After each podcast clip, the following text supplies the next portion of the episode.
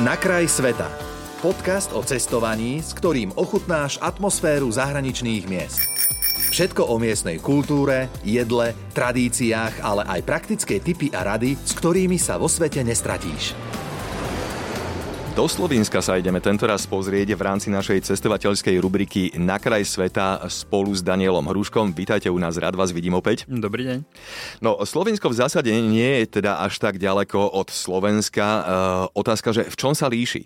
Klíma asi nebude až taká nejaká zásadná zmena. Architektúra možno, hej, ľudia, predpokladám, že sú viac menej podobní aj tu, aj tam, alebo je to inak? Ja poviem jedno slovo, more.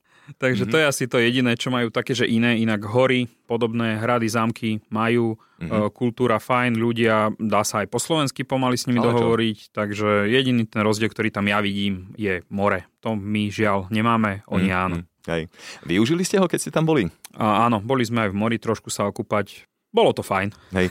A kedy ste boli vlastne naposledy v Slovensku a ako dlho? O, boli sme tam v podstate cez pandémiu, o, nakoľko sa vtedy nedalo moc lietať, tak o, sme sa zobrali autom aspoň tam, takže bolo to relatívne blízka destinácia, pekne, niečo mm-hmm. nové, kde sme ešte neboli, takže m, bolo to tuším dva roky dozadu. Mm-hmm. O Slovensku píšete na svojom blogu, že je to jedna z najkrajších európskych krajín, ktorá stále je taká pomerne neobjavená turistami. Prečo? Keď je také krásne, keď má ešte aj more, keď sú tam v pohode ľudia a navyše však po slovensky sa tam dohovorím, však idem, nie? Je to asi, problém je ten, že hneď vedľa je Chorvátsko a Aha. Chorvátsko je slovenské more, kde chodia všetci, mm-hmm. takže každý už len prefrčí, nakoľko minimálne tie pláže nie sú až také pekné ako v Chorvátsku, a väčšinou sú kamienkové, Takže tí ľudia e, volia skôr to Chorvátsko a je Chorvátsko samozrejme aj lacnejšie ako Slovinsko, takže aj toto bude asi z dôvodov prečo. Percentuálne by sa dalo ako povedať, že okoľko je, dajme tomu Slovinsko drahšie? Ja by som Viete? možno povedal, že môže to byť, no teraz už e, sa to bude asi dorovnávať, nakoľko Chorvátsko prešlo na euro, mm-hmm. takže bude to podobné ale v čase, keď sme tam boli my, tak mohla to byť aj jedna tretina. Hlavne keď sme porovnali ubytovanie v okolí Piranu a potom hneď vedľa uh-huh. na Umagu a podobne, tak e, to Chorvátsko bolo o polovicu pomaly lacnejšie, už len za ubytko. Zaujímavé. Takže asi aj to bude jeden z dôvodov. Avšak dá sa aj na tomto veľmi dobre ušetriť, pokiaľ človek má rád karavaning, e, ubytovanie v stánoch a podobne, lebo je tam veľmi veľa kempov, takže tam sa dá ušetriť a tým pádom to prejde do tej lacnejšej časti. Mm-hmm. Čím je ešte Slovensko také zaujímavé? Spomenuli sme už more, nespomenuli sme ešte Julské Alpy, nespomenuli sme, dajme tomu, architektúru, možno sa dotkneme aj trošku jedla. Viem, príliš veľa otázok naraz. Poďme najprv na tie Alpy. Julské Alpy. Presne tak. Ja si myslím, že mm, tieto uh, Alpy pozná asi každý, uh, kto sleduje Peťu Vlhovú, nakoľko mm-hmm. Krajinské gore a v okolí sa jazdí svetový pohár, takže uh, je to jedna z destinácií, kam Slováci radi chodia chodia, minimálne pozrieť sa na Peťu. Potom sú tam nádherné turistické trasy, kde sa dá poprechádzať vodopády, jazera, asi jeden z najkrajších bled, bohní a podobne, kde, kde ľudia veľmi radi chodia. Takže je tam čo pozerať na malom kúsku krajiny.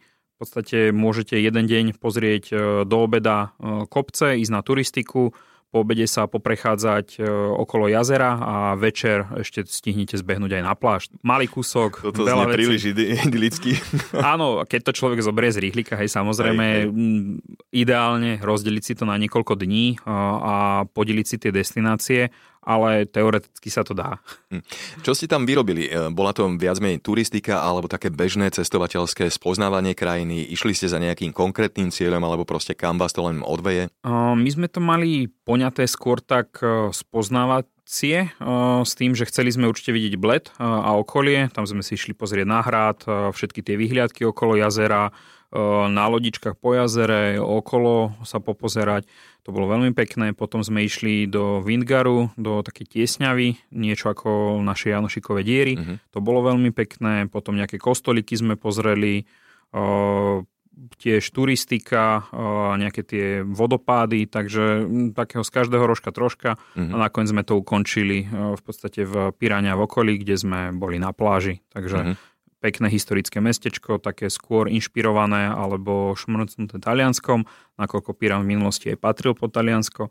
Takže mm, bolo to také pekný mix kultúry, oddychu a spoznávania. Na svojom blogu spomínate aj Prediamský hrad a Guinnessovú knihu rekordov, čiže čo si pod týmto spojením vlastne predstaviť? Mm, v podstate hrad Prediama bol postavený niekedy koncom 12. storočia na vysokej skale, mm, niečo okolo 100-120 metrov, neviem koľko presne. A bol vytesaný ako keby do jaskyne a mm-hmm. tým sa radí aj za jeden z najväčších, možno aj najväčší v podstate jaskinný hrad v Európe. Takže mm, vďaka tomu je vlastne zapísaný aj do Guinnessovej knihy rekordov dokonca. Dostal vás niečím? Uh, dostal nás hlavne tými príbehmi, ktoré sa v tom odohrávali. Uh, z hodou okolností napríklad na hrade Prediama majú audiosprievodcov a sú aj v Slovenčine.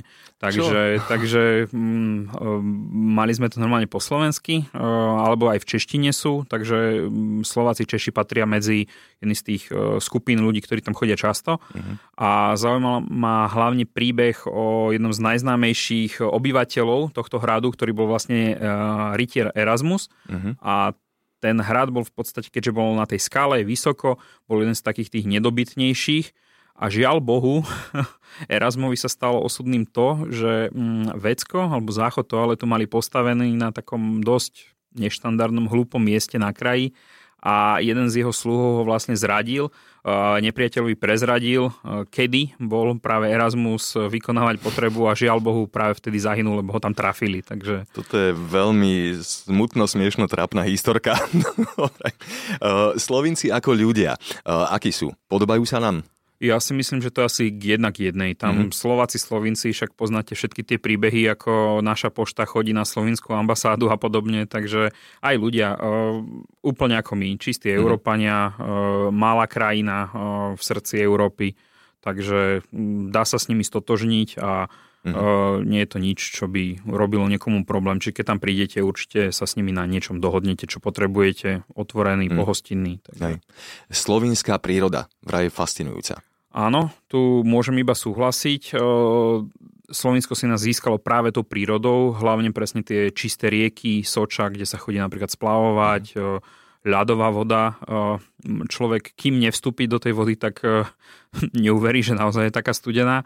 A potom nádherné tie hory, lesy, kopce, takže turistika bola úžasná v Slovensku.